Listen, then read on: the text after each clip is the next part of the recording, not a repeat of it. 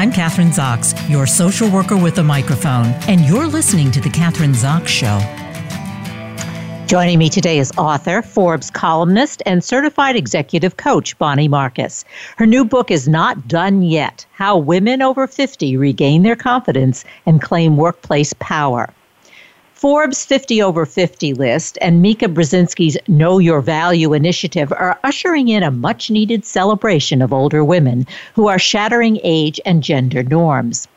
But despite advances made by women in the workplace, pay inequity and underrepresentation in top positions are still a reality. And unfortunately, the situation looks worse for older women who face what Bonnie Marcus calls the double whammy of gendered ageism.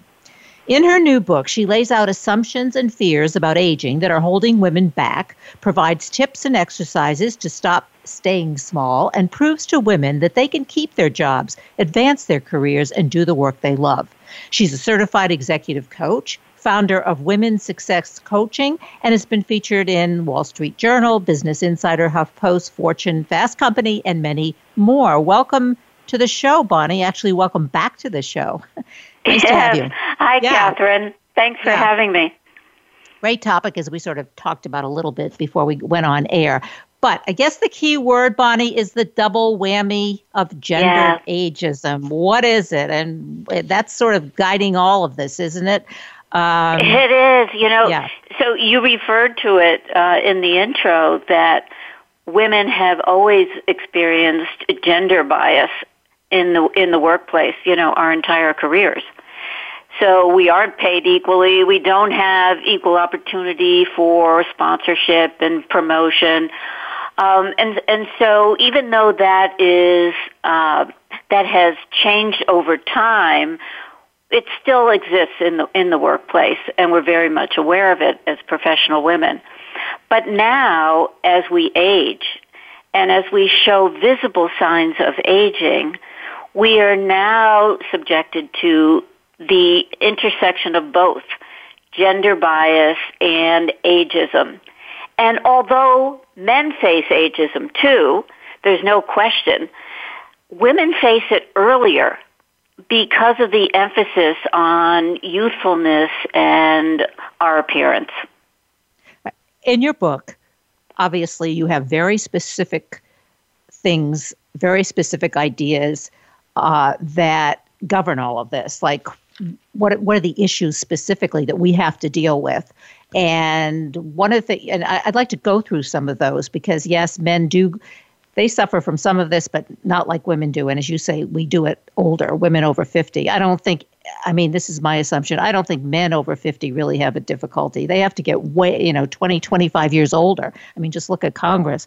Um, so let's take one of the uh, ageist beliefs, as you describe in the book, um, that we're too old to compete. Older women can't compete. We're not aggressive enough. We're not out there. We don't believe in ourselves enough. We w- w- uh, lots of reasons why we ourselves feel this way, and so does everyone else. It appears in the workplace. We're too old to compete, but we're not. You say. So how do we get over those things? How do we get th- that attitude that's out there? Yeah.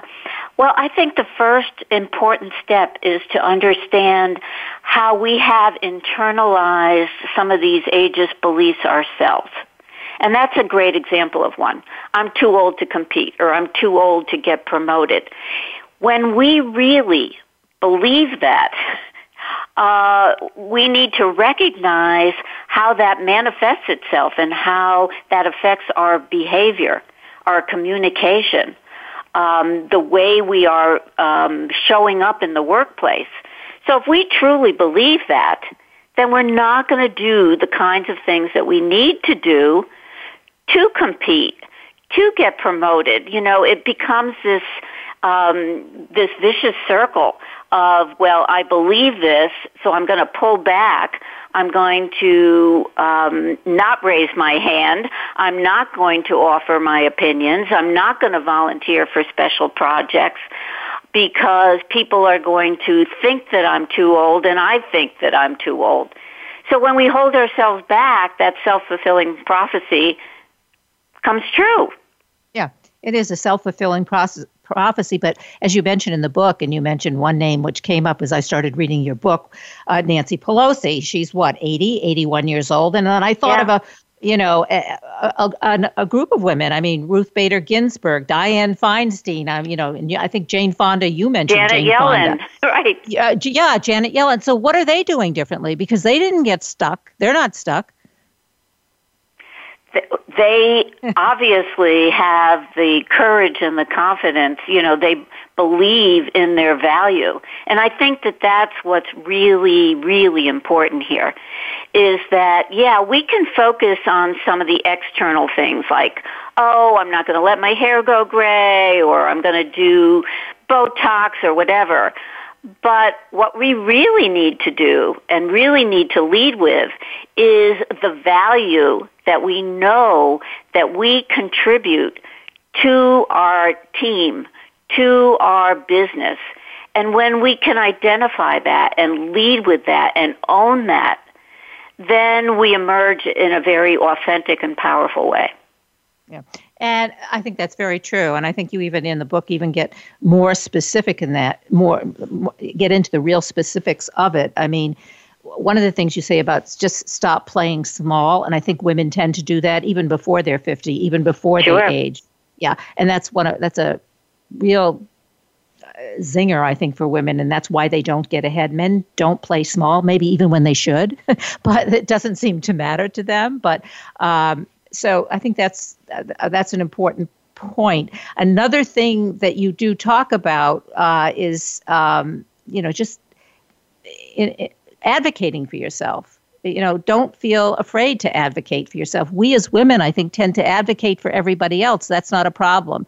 But we have trouble right. advocating for ourselves, uh, which is really key, and especially if you are aging and over 50. So, um, I, I think that's another one of those uh, important points that you make in the book. What you about know, when you I, talk? In, in yeah, that whole section about stop yeah. playing small and do what it yeah. takes to stay in the game, all of those tips, Kathryn, are things we should be doing our entire career. Yeah. Uh, but the point that I try to make in the book is that now you need to recognize that as you are showing signs of aging, you are more vulnerable and therefore you need to be vigilant about doing these things now, even if you weren't necessarily vigilant about doing them before. So be proactive. Know that ageism is a reality and take control of your career by doing some of these things like advocating for yourself, uh, building a cross-generational network, raising your hand, sharing your ideas, coming up with a visibility plan all those things are really important.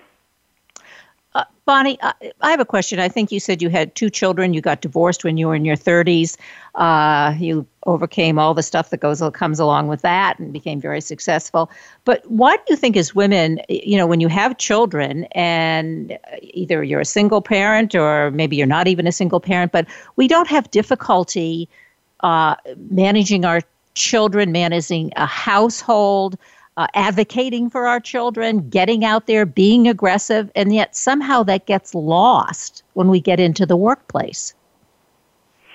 Yeah, I I believe that we have absorbed a lot of messages from society about what a woman should do and how a woman should behave. You know that women should take the back seat and be humble and wait to be recognized. I mean, you know, even when I'm saying it, it's kind of like, really, Bonnie? Yeah. In this yeah. day and age, we're believing yeah, this it. Is, Bonnie, this is 2021, and you're I we're still, know, yeah. Kathryn, and it just, yeah. but somehow I don't know. It's like in our DNA or something. We do often take a back seat and we um, don't put ourselves out there and compete, and we don't advocate for ourselves, even though, boy, we can do it. You know, just as as you pointed out, if it comes to advocating for our kids, our family, our friends, you know, we are out there, including if we're in a position in our company where we're selling the company's products and services, we are out there doing it with gusto. But there is a disconnect somehow when it comes to doing it and doing it um, really well when it comes to ourselves that causes us to hesitate. that causes us to to pull back. And I I believe that it a lot of it has to do with the fact that we don't understand um, what our true value is. We don't understand our value proposition, which is how that work leads to positive business outcomes, so that we can put ourselves out there um, through our work and understand how our work can help our organization, our team, our manager reach objectives and move forward. You know, if we don't make it so personal, like, oh, I'm I'm wonderful, look at me, as opposed to here's what I've been able to accomplish and I can help you move, you know, reach your objectives the same way. Yeah. So here's what we do, here's what we produce. And as you say, this is how we can reach our objectives. You say we have to think of ourselves. This is another thing. Badass women, and that's what I'm going to say. What is a badass woman? Is that somebody who's nasty or mean, or what? Do, how, if we're going to be badass, what do we do? What bad rap that name. Yeah. Badass uh, attitude. You know, yeah, I mean, the reason I put that section in the book is that I feel that, uh, especially as we age and we are experiencing ageist comments and, and bias, uh, we're not, you know, we're pulling ourselves back a bit and we really need to reconnect with that energy and passion, perhaps that we had when, when we were younger. But if we never had it, now's the time to do that. And, and you actually hear a lot of women saying that as they reach 50, they feel much more, much more powerful you know that they can voice their opinions etc and i think we need to do more of that. Own the power of our age. Own the wisdom, own the lessons that we've learned and the experiences, and not discount it because we, you know, we're over 50. We're over 50 and we've accomplished, we, you know, look at all the battles we've fought and won. We've accomplished a lot. And we need to own that. There's so much power in that let yeah, there is so much power in that, and I think uh, terrified of aging is one of the things that we have difficulty with. That we that women are terrified of aging for all the reasons that you mentioned. Our looks, our attractiveness, stuff that may, doesn't really make a difference in terms of our productivity. Um, as a matter of fact, you know, I was just kind of comparing it to men uh, as the older they get, it seems the more confident they get. The, I mean, look at they, they feel better about themselves. They get more arrogant, more aggressive. Uh, it's kind of a well. I think the they're more arrogant and aggressive to begin with. to be all right to begin with, it gets and worse. And you know, let's face it, it's still a patriarchy. You know, yes. and if you look at most of the businesses here, at least in the United States, they're still run by men. Yeah, that, that and that probably is going to take a long time to change. Yeah. M- maybe with the next generation, uh, which is one thing that you also bring up in the book. There's so many topics. I, I love it. Cross generational networking yeah. is really important. Yeah. So, you know, talk, yeah. Well, I, it, from the book's point of view, and, and that was a part of Stop Playing Small, Do What It Takes to Stay in the Game, I think it's really important to forge uh, connections, real relationships with people outside of your generation. And we tend to put people in categories based on their age. You know, also based on their sexual orientation, their gender, their race, their, you know, all of that. And then we make assumptions about them based on that category that we put them in. When we actually reach out and build relationships one on one, we are able to push a lot of those assumptions and stereotypes aside and really get to know other other people. And in this case, if you are, you know, over 50, reaching out to to millennials, say, uh, you have a lot to learn from each other. They have things that they can teach you. You have lessons and things that you can teach them. And it, it's a win-win relationship but it doesn't happen until we are able to push aside our bias. You know, oh, millennials feel this way, or they're so entitled, or this or that and the other thing, and and then that that becomes a barrier to really getting to know. Um, and we can certainly expand our horizons by broadening that network. The other thing it does for you in the workplace is it gives you more visibility as you begin to build these relationships um, across the organization.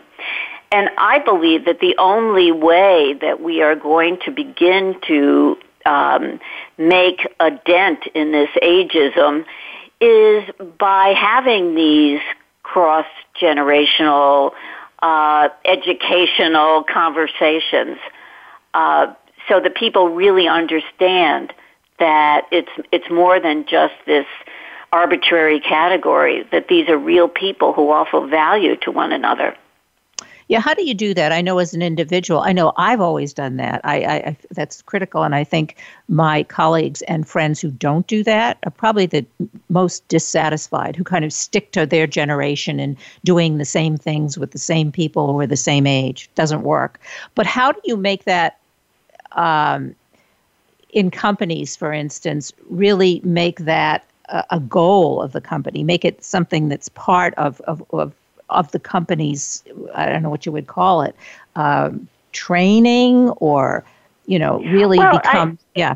Yeah, I mean, I, I think that um, it would be important to either approach your HR manager or perhaps your direct manager to talk about how to facilitate that type of networking. And you can certainly build a case for it it, it's good for business. It's good for employee satisfaction and retention. And if you don't have that in your company, you can certainly bring that forward and um, bring that idea about let's start to facilitate a program to facilitate this type of networking so that everybody can benefit. And uh, along with that is, as you say, is mentoring a young person, mentoring someone uh, that I think that also goes along with it. Um, and then you know, I yeah. you know, I sometimes I, I don't get when companies are so eager to push older women out the door when they push all that wisdom and experience out with them. And you know, to me, it it doesn't make sense if if you look at the importance of having role models for younger women they enter the workforce, they look and they look at senior leadership and they're all men. There aren't any female role models to help them. And so this is really important for companies to understand that if you are trying to advance women in general and you don't have any senior women to to act as mentors and role models, then you know you're really creating a vacuum. Uh, I think that's very true. I think that um, can we look at the Supreme Court? I mean, there are mm-hmm. if the, any of the women who are on the Supreme Court are certainly have and are older women. Uh, those are role models. Uh, it seems to work there. One of the things I think this is really at the end of the book, and you hone in on, you really have to love yourself. You have to start with that, right?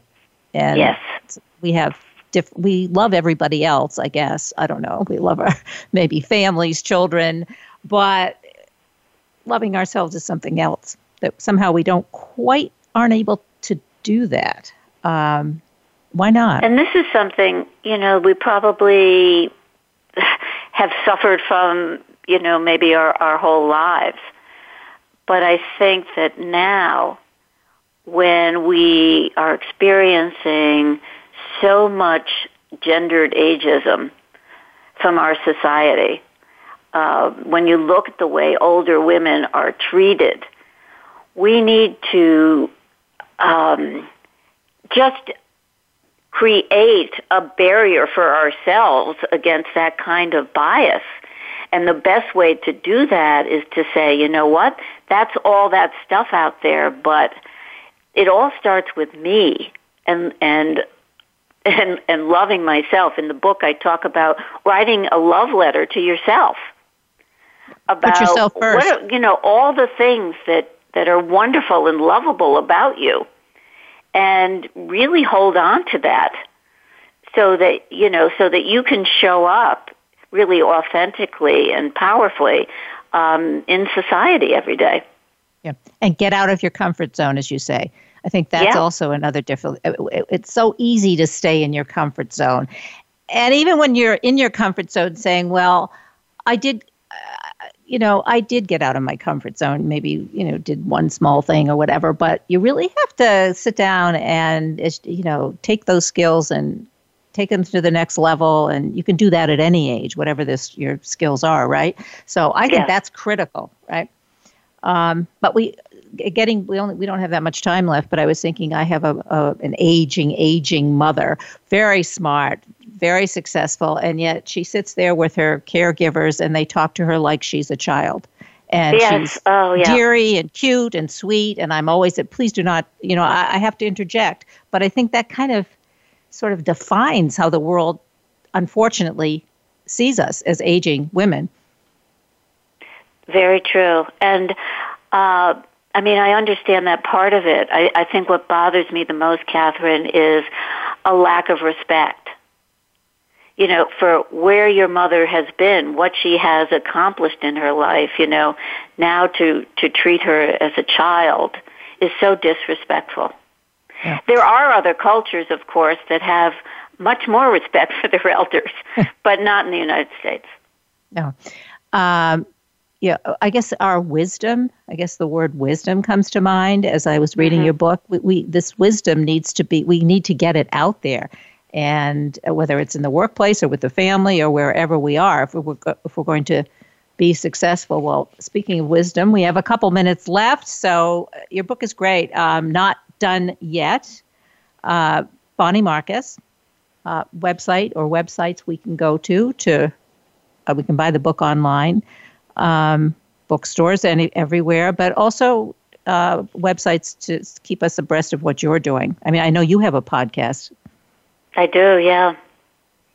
The podcast is Badass Women at Any Age. Okay. Great name. And book, well, we can go to bonniemarcus.com. Uh, no, the my my website is bonniemarcusleadership.com. Okay. Okay, great. Great having you on the show today. Thanks so much for being on again. And uh, oh, yeah. thanks, Kathryn. Yep. I'm Kathryn Zox, your social worker with a microphone, and you've been listening to The Kathryn Zox Show.